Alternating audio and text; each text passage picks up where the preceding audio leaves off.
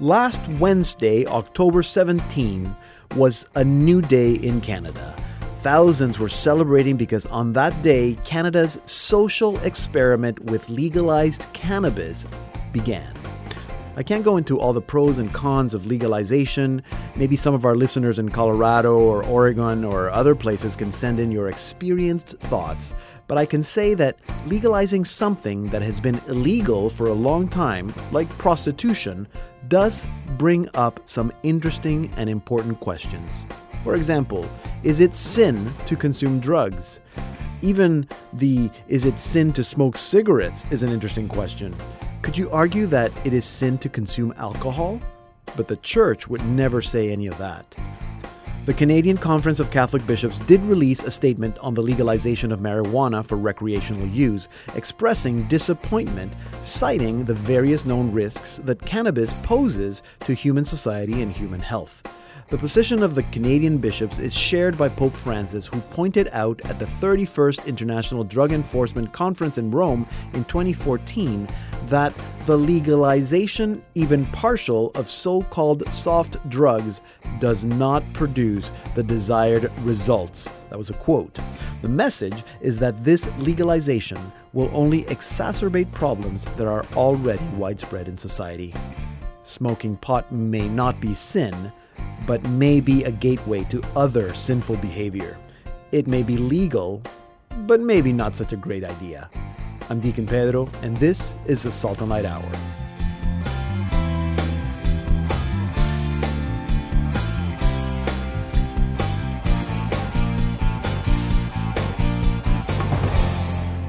Hello and welcome to another all new Salt and Light Hour. I'm Deacon Pedro. I am Billy Chen. And Billy Chen is with us here. Emily is still in Rome. In Rome. Yeah. Having fun. Drinking wine, eating, eating, gelato. No, she told me that she's really working very, very hard. She is working very yes. hard, in fact. And we're going to hopefully be able to connect with her again today. Nice.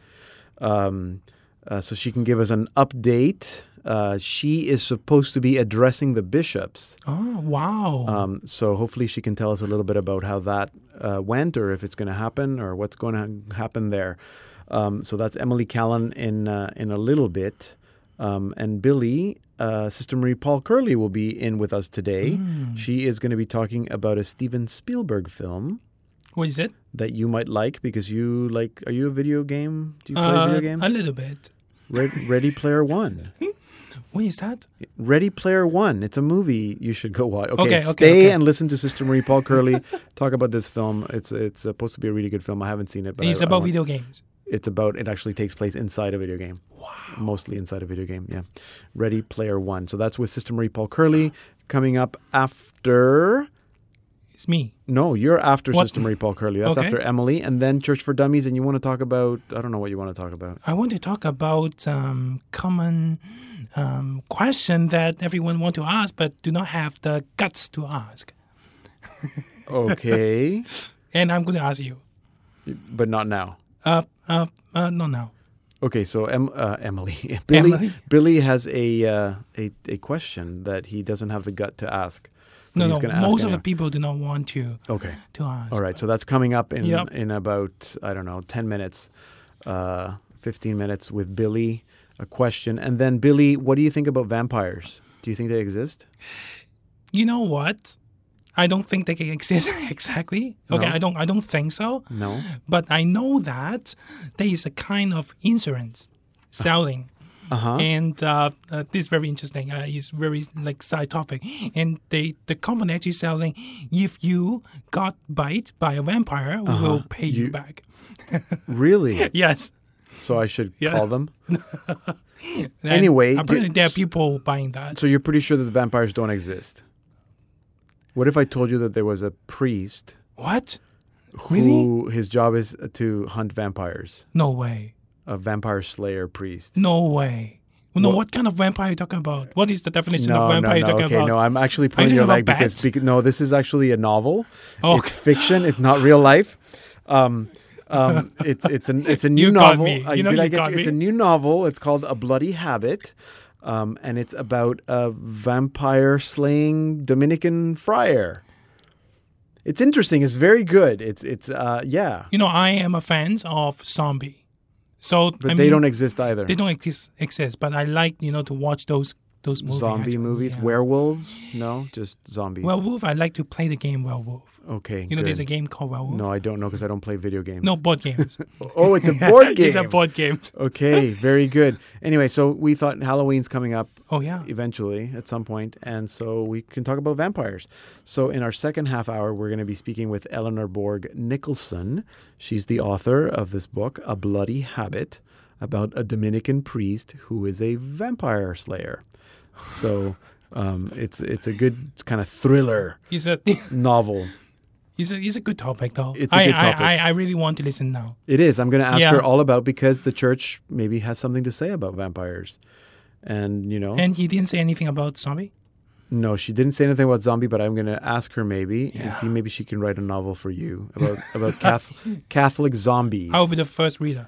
Yes, Yeah, okay, the book. about praying for the undead for Halloween. Anyway, so that's in about 20 minutes. Eleanor Bourg Nicholson is going to be here to tell us about her novel A Bloody Habit, published by Ignatius. And then at the end of the program, we're going to be reconnecting with singer-songwriter Lorraine Hess. She has an, an album. It's actually not that new. It's about almost a year old called Glorify Him. Um, and this last year, Lorraine uh, suffered, uh, I mean, the whole year has been full of family tragedies. And she wants to tell us about this beautiful time of spiritual refinement that sort of was all happening at the time that she was putting out this album. So that's in about 40 minutes at the end of the program. So I hope that you can stick around. So, Billy, why don't we start with a song? As by- always. As always, from that album, Glorify Me, here is Lorraine Hess with Worthy is the Lamb from her album, Glorify Me.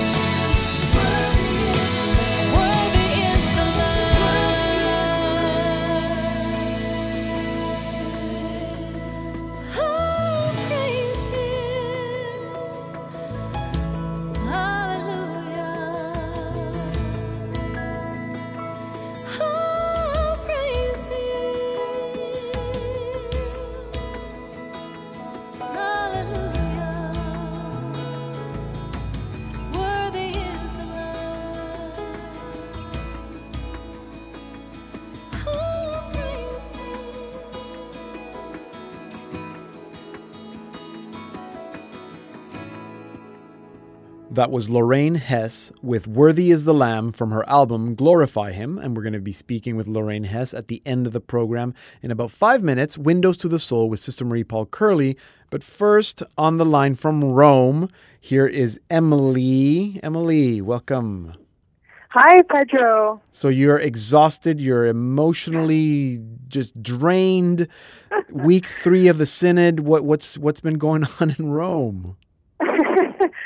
Um, yeah, can you imagine someone complaining in Rome that they get to spend this much time in Rome? I No. mean, I really, I really shouldn't be complaining. Yeah, don't. Um, I, but um, you know, it's been two and a half weeks, so um, there's still about two and a half weeks, two weeks, two weeks left now to the synod. right. Um, so it's not that I'm looking to the end and looking forward to the end of the synod. Um, I'm looking forward to seeing what comes, ha- what happens for sure. Right. But yeah, we've we're now two and a half weeks in. Um, lots has happened already. We've been, we've been listening to tons and tons and tons of interventions by synod fathers and auditors. This week we're on part three, which focuses more on the concrete uh, proposals that um, that are being made to kind of address some of the issues that were brought up in the last couple weeks. You know, uh, especially when we talk about accompaniment and discernment initiatives that attract young people, that kind of thing. So. Um, today, in fact, we got to hear from Julian Paparella, who's one of our Canadian delegates, right. um, and also associated to Salt and Light TV. So Yes. he um, he spoke today, and uh, he spoke about witness. Um, it's something that's been coming up a lot: the need for coherent and authentic witnesses. And he says, um, you know, it's not enough to just talk about our faith because without um, if we talk about our faith, but our witness as Catholics um, is not coherent with the message that we're proclaiming, then um, we just lose people like that. mm-hmm. And he gave an example of someone uh, in his family, you know, who's not a practicing Catholic, and that uh, he had, anyways, what, approached a priest about something and um, felt really rejected after that. Right. So um, it just didn't help his situation. It was an opportunity where this person was, you know, returned to the church in a way, um, and uh, and instead of being welcoming and, and open to where that person was at, and and um, and just accepting him for for that, for where he was at, um, then um, he that didn't happen, and so and so you know got turned away again. So he was saying, you know, we need to just take people where they're at and accept them for who they are, um, and not necessarily have these expectations on them when they when they already when they come to the church. Mm-hmm. Um, but as we walk with them, he says, and you know, we speak. We're able to get to know them and speak into their lives in a more real way and in a more loving way because we'll get to know them, and that's what's going to lead them clo- closer to Christ. Right. That's great. So that's that's what his message was. that. So that was Julian Paparella. He's a Canadian auditor, just like you. Um, What what sorts of things? I know. So you said you're already d- discussing the part three of the Instrumentum Laboris. What? How does the final document get written? Is that all happening? Like, has it been happening throughout, or is it all just happening next week? So there is a, um, a commission that's been put together, and actually, Yes. uh, the Synod Fathers were able to vote for who they wanted on the writing committee, or on the on the writing commission. So they've actually already started working uh, in collaboration with the experts um, who are translating these documents, um, kind of putting together the main ideas that are that are in the reports and in the in the modi. So the modifications Yeah. that were made in the small groups Yeah. are given to the experts as well, and so they can um, kind of put all that together, take out the main points, and then um, help the the commission start writing this final uh, this final report. Right. So they've already apparently started working on part one. So Okay. um, I'm not sure where they're at with part two. Part three, obviously, they haven't started that because we're not even done with our small groups yet. We haven't even started them. So until that's done, they won't get to part three. and that But yeah, report. so they're kind of working on it in pieces. uh-huh. And uh, next week, at some point, can't remember what day, uh, but we're going to be able to hear Okay. Kind of the first draft. And do you get to vote on that? Well, you might not get to vote, but the bishops no, get to vote. so only the Synod Fathers vote on it. And but Yeah. it, so that will happen during the synod. So at the end of the synod, there will be some sort of report that the synod fathers have voted on, yes, and that report will be public or not public. the final report should be public. Normally, I know in the past two synods, Yeah, the final report was public. yeah, they Uh, was made public, things. so- yeah. There's a chance it will be. They Yeah. haven't said that necessarily, but there is a chance it will be. Okay, good. We're gonna leave it there, Emily. Um, No thank problem. you, thank you, thank you, thank you. We'll try to You're speak welcome. again next week and and have fun. And we're we're Yes. looking forward to hearing about your intervention when it happens. Yes. Thank you, Pedro. Okay, bye bye. Bye. That was Emily Callan from Rome with her report on the synod. You can follow her at Emmy Callan. Hey, this is Ali Aaliyah, musician and speaker, and you're listening to the Salt and Light Hour with Deacon Pedro. My name is Deacon Pedro. The Salt and Light Hour is now available on your Google Play Store. Subscribe and take the show with you wherever you go. And now it's time for Windows to the Soul with Sister Marie Paul Curley. Sister, welcome back to the Salt and Light Hour. Oh, it's great to be back, Deacon Pedro. How are you doing? I'm good. Did you have a good summer? I did, I did. Very Lovely. full and busy, but awesome. Lots of movies. You watch lots of movies. I, you know what? I never get to watch as many movies as I want, but I did watch a lot of good ones. Good, Um, good. And you're going to tell us about one of them. I am. Um, Ready Player One. Oh, Uh, the it's kind of a classic throwback Steven Spielberg film back to his early days in terms Yeah. of its entertainment value. It's all about the video gaming world. Do you do you play video games? no, couldn't care less about video games. well, neither do I, but No. I have to say, for a movie that takes place a great chunk of the time in the video world, the- Uh-huh. the virtual reality world, um, it is extremely understandable. It's also great for anybody who is familiar with the 80s Okay. because he has so many cultural references. Oh, It good. just it's an incredibly fun and entertaining movie. So, Okay. th- first of all, Ready Player One is great entertainment. Uh-huh. It's, it's great, and uh, it, it really takes you into this dazzling video rea- virtual reality world.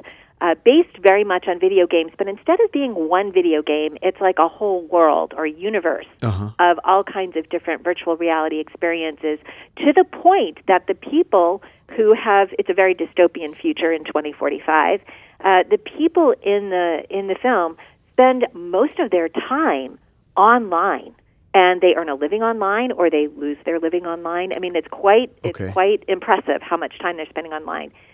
So the story really centers around a young man named Wade Watts, who, like everyone else, spends much of his time in this incredibly dazzling virtual world called, called Oasis, where he has a gamer name, Parzival, and he's one of the leading uh, participants there.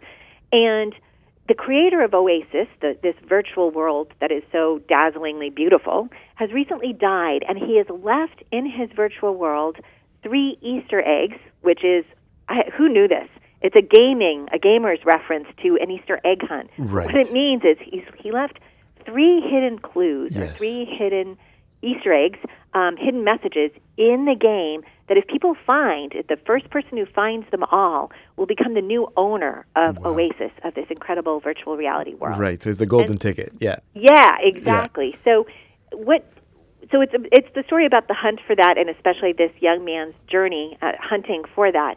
So first of all, the virtual reality world itself is dazzling and beautiful and very appealing and if if we lived in a trailer park that was basically stacks of trailers on top of each other and really not mm-hmm. much else, we might be tempted to spend all our time there as well. Mm-hmm. What what and, and it- so that there's a car chase that's unbelievable. There are like the special effects here are brilliant. But what makes this film stand out for me was the seamless way that Spielberg um, kind of connects the virtual world with the real world, and also the fact that he puts a huge emphasis on uh, this young man's growth or his online relationships becoming real in his everyday life.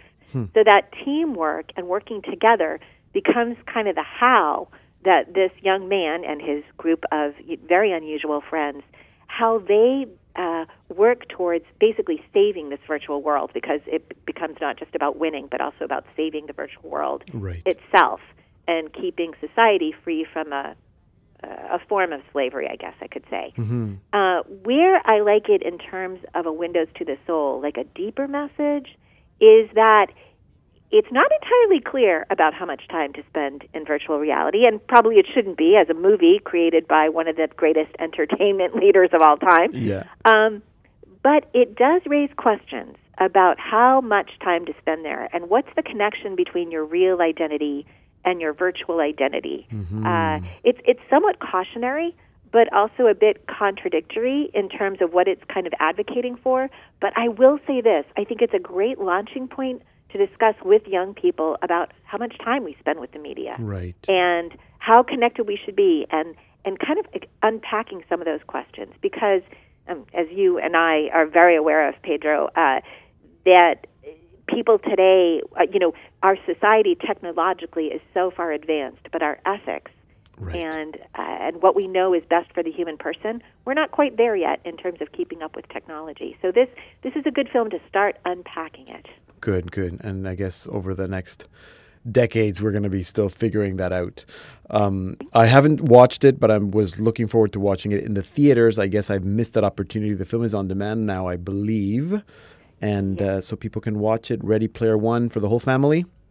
Pretty much. It Pretty does much. have some pretty intense action scenes, but Okay. other than that, it's it's it's really a family film. All right, Ready Player One, Steven Spielberg film. Thank you, Sister Marie Paul Curley. Always good uh, being with you all on the Salt and Light Radio Hour, Deacon Pedro. Thank Yeah, you. yes. Sister Marie Paul Curley. She's with the Congregation of the Daughters of St. Paul, and you can read her blog at windowstothesoul.wordpress.com and also follow her at Sister M. Paul. Hi, everyone. I'm Corey Marie, and you're listening to the Salt and Light Hour with Deacon Pedro. You can listen to this program again at saltandlighttv.org slash radio or download the podcast off iTunes or Google Play. And now it's time for Church for Dummies. with Billy Chan. Billy has a question that people are scared to ask. Yeah, a lot of people are scaring to ask because this It's is about vampires. No, it's no, it's not about vampire. Okay. It's about um, uh, uh, it's about a lot because of there's a lot of priests actually doing this as well. Um, I, I want to talk about smoking. About smoking. Okay. Okay. I, I can see your Okay. face. No, you said a lot of priests are doing this, and I thought, Yes, I know. I know some priests doing this, like smoking cigarette. okay. Okay, so uh, my question is, um, is it uh, uh, uh, is is it a sin to smoke, Is it a sin to smoke? or is it okay for Catholic to smoke? Um, um, that's a, that's a very good question. It's a question I've asked my well. I, I I sort of threw out that question in my commentary this Yeah. morning because I know you Yeah, know well you, you know know, yeah. about legalization uh, of of uh, marijuana, Mm-hmm. um, but you're not asking about smoking marijuana. You're asking about smoking. That is my follow-up question. Oh, that's going to I be your want I want to see. I want to listen to what you are going to answer Okay, first. the church. I don't. I, I I'm pretty sure that the church does not say anywhere anything about cigarette smoking. Yes. the church does talk about the temple, the the body being the temple of the Holy Spirit, and we need to um, protect it. and we need to take care of the temple. Mm-hmm. So, you could interpret that to say that if smoking is bad for your health, it's not a good thing to do. But is it sin? You could say the same thing about eating too much sugar or, Yes. or whatever. If it's bad for your But the body, thing is this- But is it sin? Is the question. But eating too much sugar, for example, if I drink one can of pop, Yeah. And I don't take any sugar the rest of my day, Yes. I think it's still okay because it's you know you still need sugar for your body. Yes. But it's not drugs. No, you're right. It's it, well, no, you're right. If you took a cup of sugar three times a day, yeah. I mean, maybe I don't. I don't, I don't know. So Okay. here's what I'm gonna say: Okay. sin is whatever gets in the way of your relationship with God. Okay, we can look at sin that way. So you're trying to be as close as possible to God, and if something gets in the way of that relationship, that's what we call sin. Some sin maybe just ruptures the relationship a little bit and you can just send God a quick email and say, I'm sorry, and that's venial sin. Some sin breaks the relationship completely and you can't just repair it with a quick email. You have to actually make an appointment and see him in person and really apologize, and that's mortal sin. Okay? So in that sense, Okay. in that sense, mm-hmm. Maybe for you, cigarette smoking is sin, but for me it isn't. Oh. Does that make sense? Okay, If, okay. if cigarette smoking is getting in the way of my relationship Okay. Mm-hmm. with my family, with my wife, and and with God, like if, if I'm if I'm making the smoking about the smoking, and it's then I think it could be considered sin, but it wouldn't be objectively. It's not sin. okay, so is it the same thing for marijuana? I would say the same thing for any any drug or, or an an alcohol also being a drug. I mean, cigarette smoking is a drug So you- and it's addictive. So um, I would say the same thing. The difference with, with drugs is that it's illegal until yeah? until this week in Canada. um, cannabis is not illegal. So um, I, I would say the same thing. So if if you are consuming this substance to the point that it's actually getting in the way of your normal functioning, if it's getting in the way of your relationships, then maybe, yeah, maybe it is sinful. If it's leading you to sinful behavior, what I said in my commentary, um, and that's what the bishops are, are maybe saying. If you're spending too much money on it, like gambling, is gambling sin? No, but spending your mortgage money on gambling Or addiction? uh, you know is an addiction are you are you consuming it because you're you have uh, you're you're addicted then well maybe you're not culpable but is it sinful can it lead to other sinful behavior so it's a little more complicated um, so objectively no it's not sin but subjectively and sin is always subjective because there's always someone committing the sin um, it, it could be So it's That's what I better would to say. it's better to not doing this because it won't. If that lead me to go to sin, then it's better to. That's better what I would say, them. but I don't. I don't know, Billy. It's legal now, so maybe we can have some pot smoking parties at work. No, no, we can't.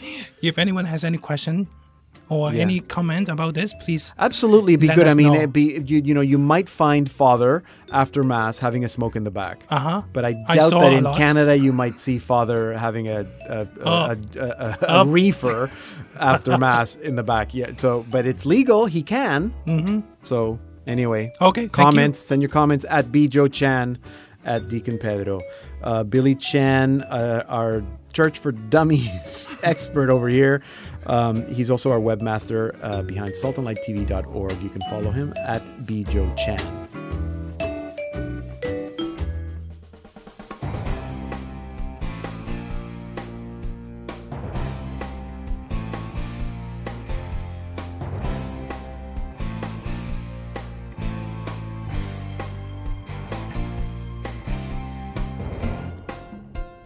Coming up in our second half hour, priests hunting for vampires and spiritual refinement with Lorraine Hess. So stay tuned.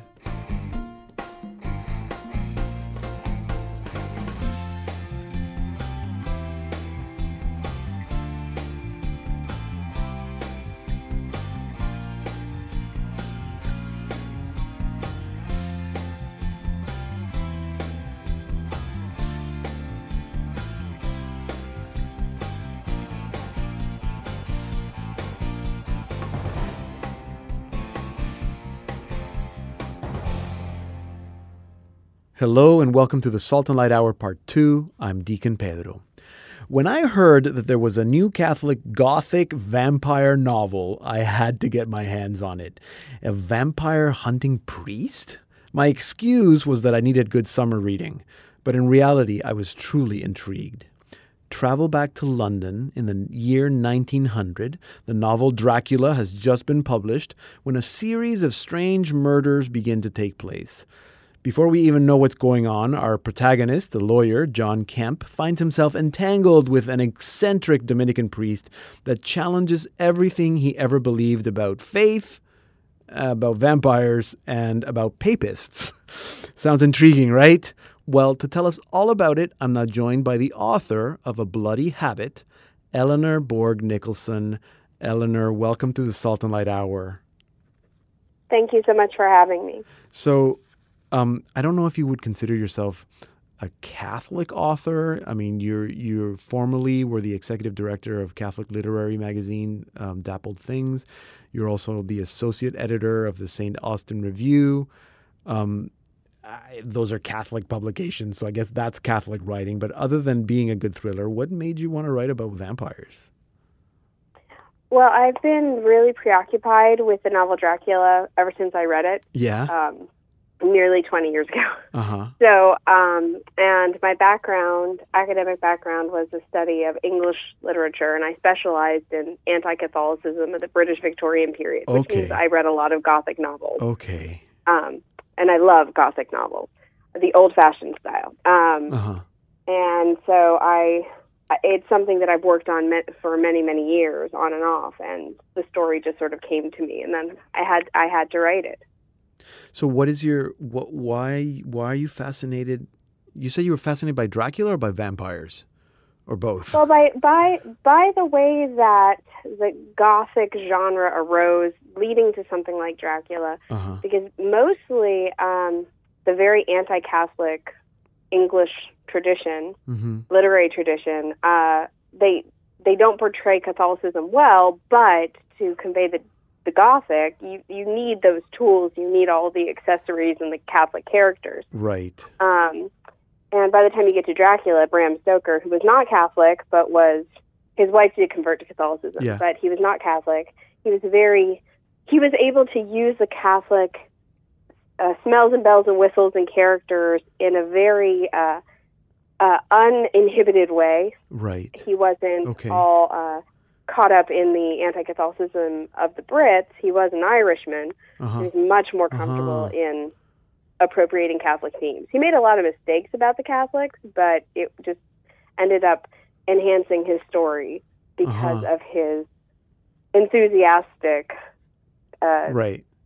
Appropriation of all the Catholic imagery. No, and I- and I get. I guess I understand why the Catholic uh, culture maybe can needs to be part of that because of the time period. But I mean, your vampire hunter, if I can call him that, could have been it could have been anyone. But why Dominican friars? Well, that was partly uh, a theory and partly a nightmare. Um, for, Uh-huh. the theory was that um, I figured that if you really wanted somebody who was good at killing vampires, Yeah. or battling the preternatural in general, it would have to be somebody who is so deeply united to the supernatural that the preternatural doesn't really alarm him at all. Okay. And why not a very matter of fact Dominican priest? Yeah, he was. So I I played with the idea, and then many many years ago, when I was on a retreat, a working retreat, staying with some nuns, um, I saw a Dominican friar friend of mine, and he recommended that I take a nap while I was on retreat. Well, I'm try to be obedient, so I the next day went to take a nap, Yeah. and during my nap, I had a nightmare about the first chapter of my novel. Woke up and wrote it, and took me seven years to finish it, but that's where it began. Wow. That nightmare. Interesting. Interesting. Um, in the book, I was fascinated by a lot of the information that you pull about. You know, I mean, this this character, the Dominican priest, has a lot of knowledge about the supernatural, as you mentioned, and about vampires and werewolves and other creatures. Um, did you find research about you know the Catholic Church or what the Catholic Church would have said about the existence or not existence of supernatural creatures like vampires?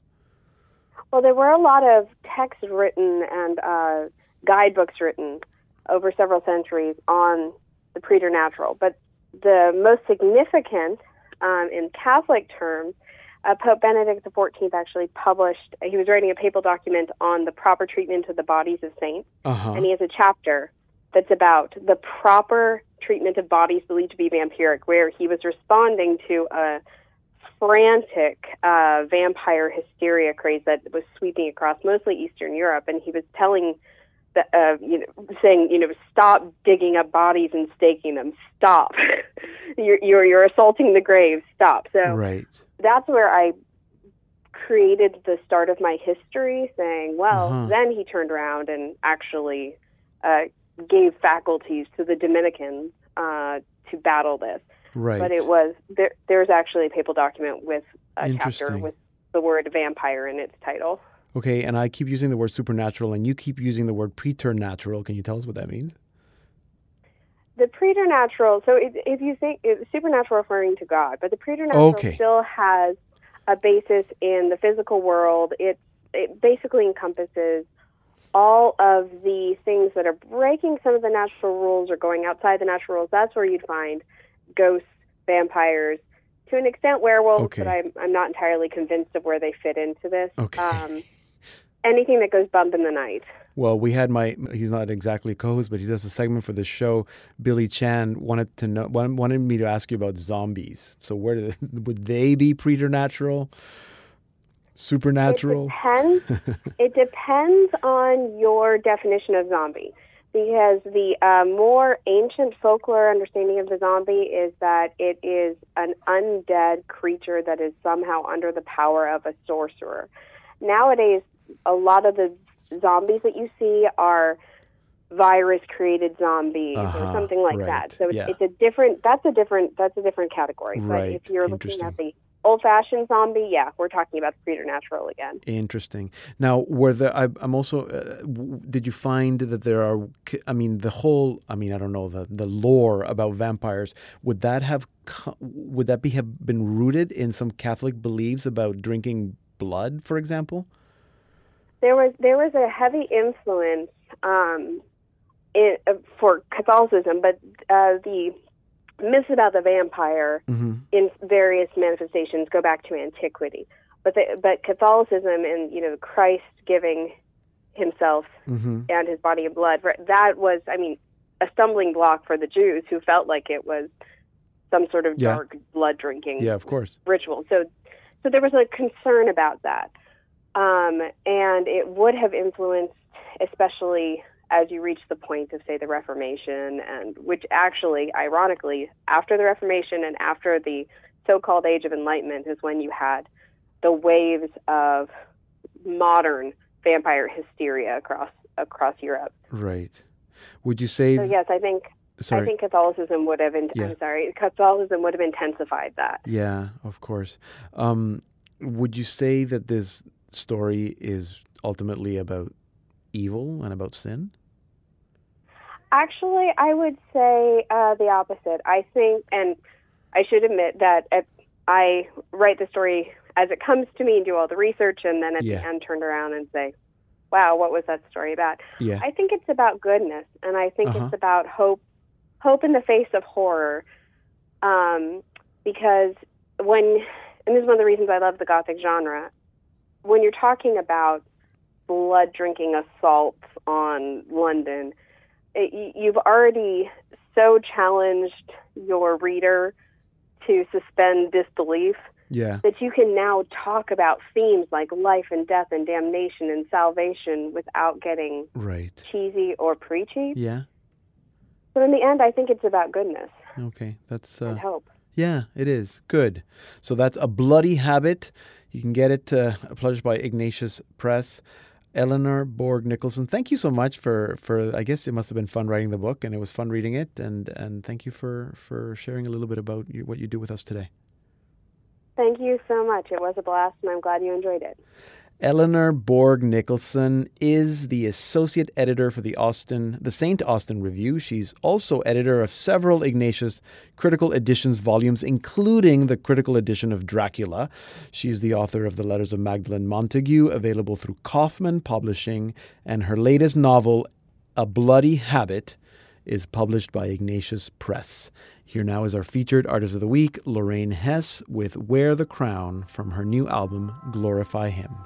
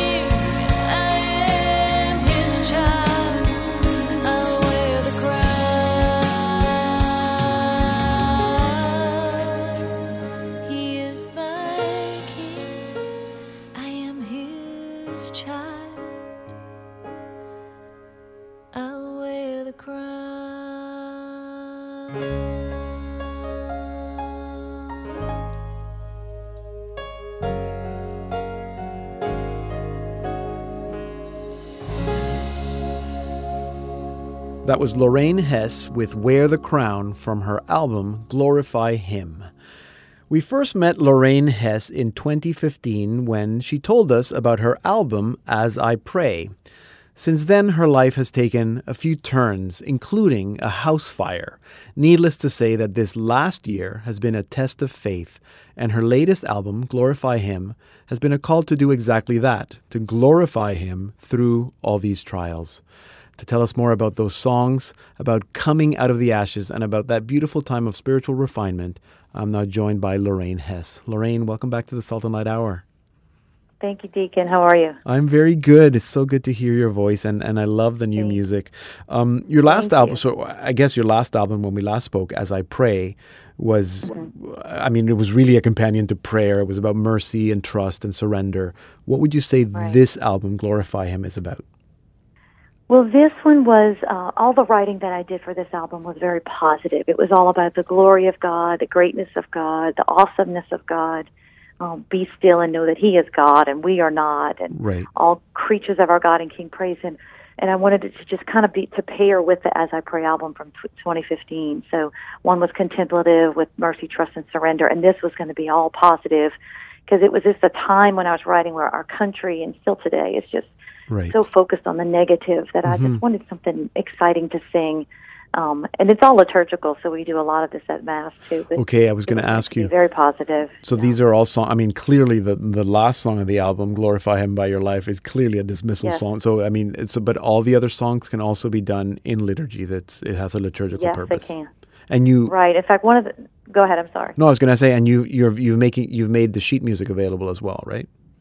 Correct. Oh, good. Now, not every single one has been scored out to this date, but most of them have, and um, Okay. we've been using them a lot at Mass. Yeah. Um, so glorify Him. I mean, clearly it's about praise and worship. So w- would you say that it's a it's a it's a praise album? It's. I would say it's praise. It's just very positive. Uh-huh. It's, um, it's just about being excited to know, love, and serve God. That God is not so serious. That you know, God wants us to enjoy our relationship with Him and and, and our relationship with each other through the body of Christ. And Yeah. so, you know, there's one on one Lord, one faith, which is um, it's a song about using our charisms to serve. hmm Um, but how exciting it is to serve. And Right. you know, wear the crown, which you talked about, was a um, a song about the discipleship. We're heirs to the kingdom, which is very exciting. Even though the crown is heavy, it's a great place to be to be a daughter or son of of, of the King of the universe. Right. So it's positive Mhm. um, in that respect. So the day after the album was released, you're you had a house fire. It was a, a week. We had Oh, uh, okay. I released the album on December second. We did a release concert at Loyola University here in New Orleans, and it was all positive. I was so excited, on fire, and then the left, the, no pun On fire, but yeah. A few days later, we left. Um, I did a retreat and a concert in Cocoa Beach, Florida, and right after rehearsal on Saturday, my husband called me and said the house had caught on fire. Wow! And so um, it was a moment of uh, kind of disbelief. Everyone was fine.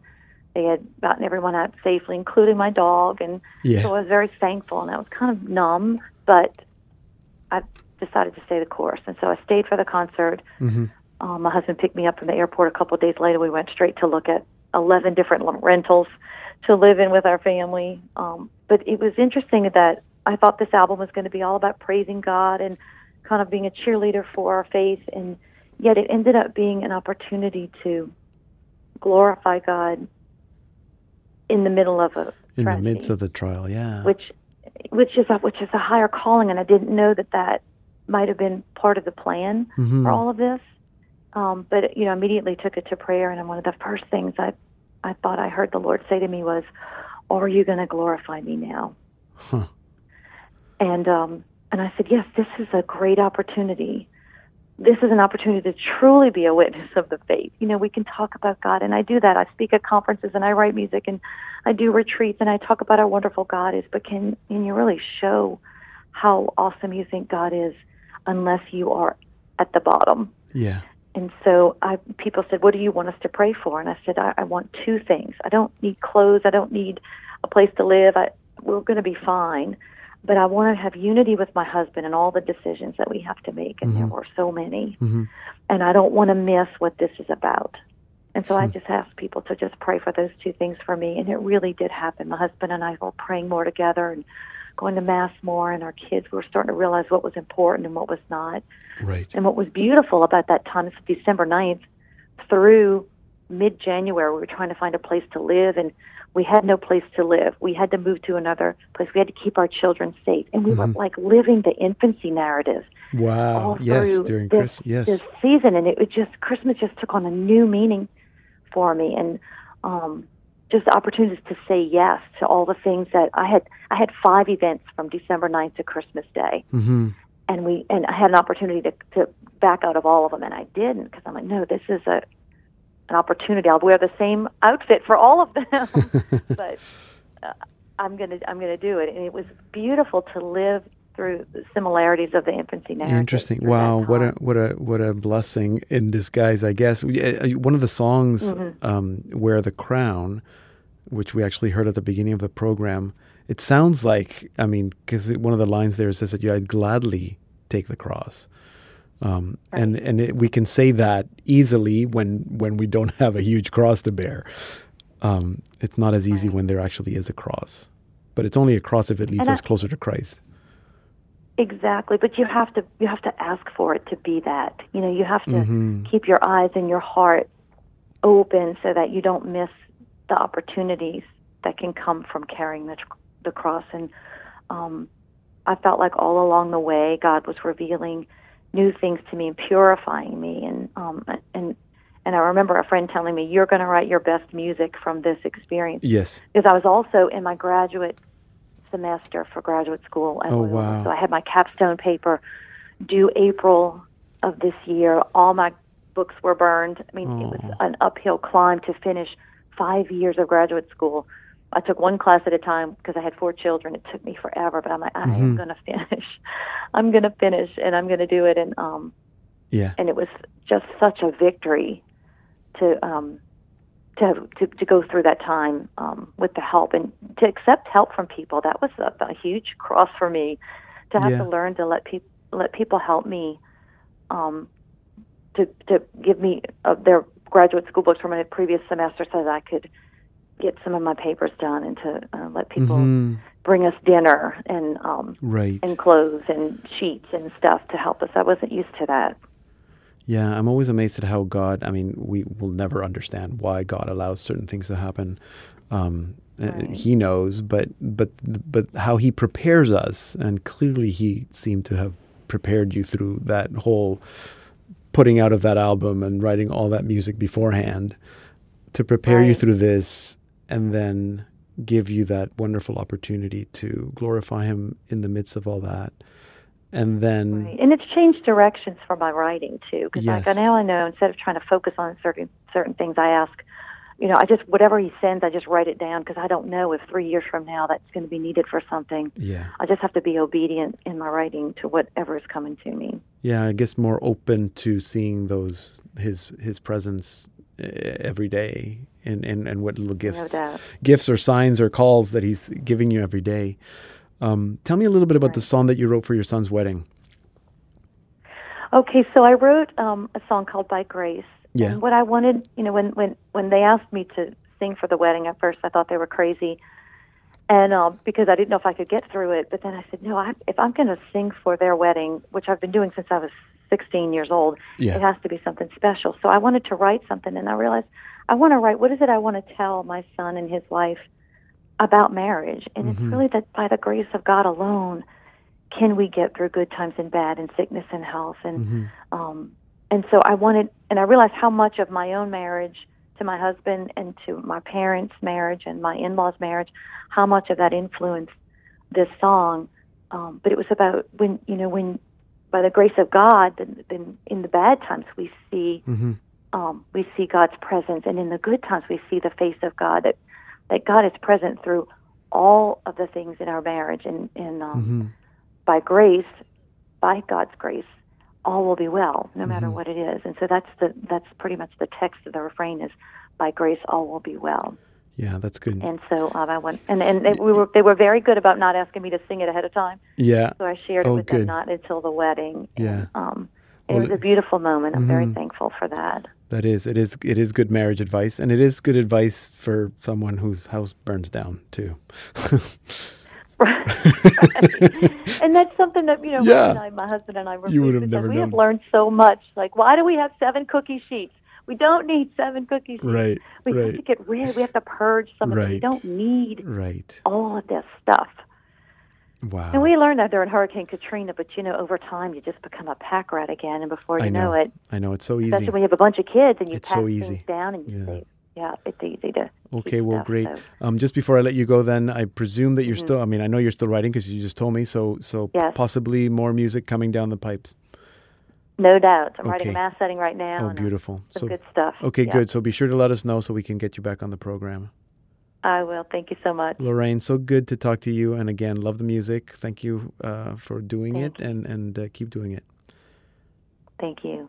You can learn all about Lorraine Hess by her music through World Library Publications Voices As One at that website, voicesasone.com.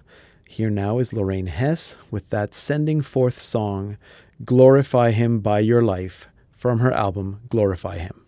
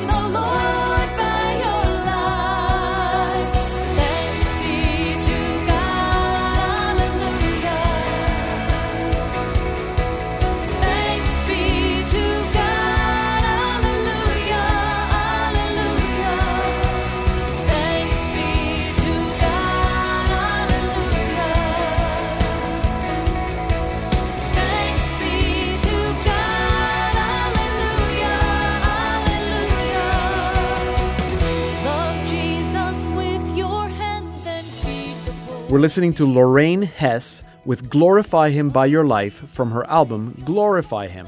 And that will take us to the end of the program.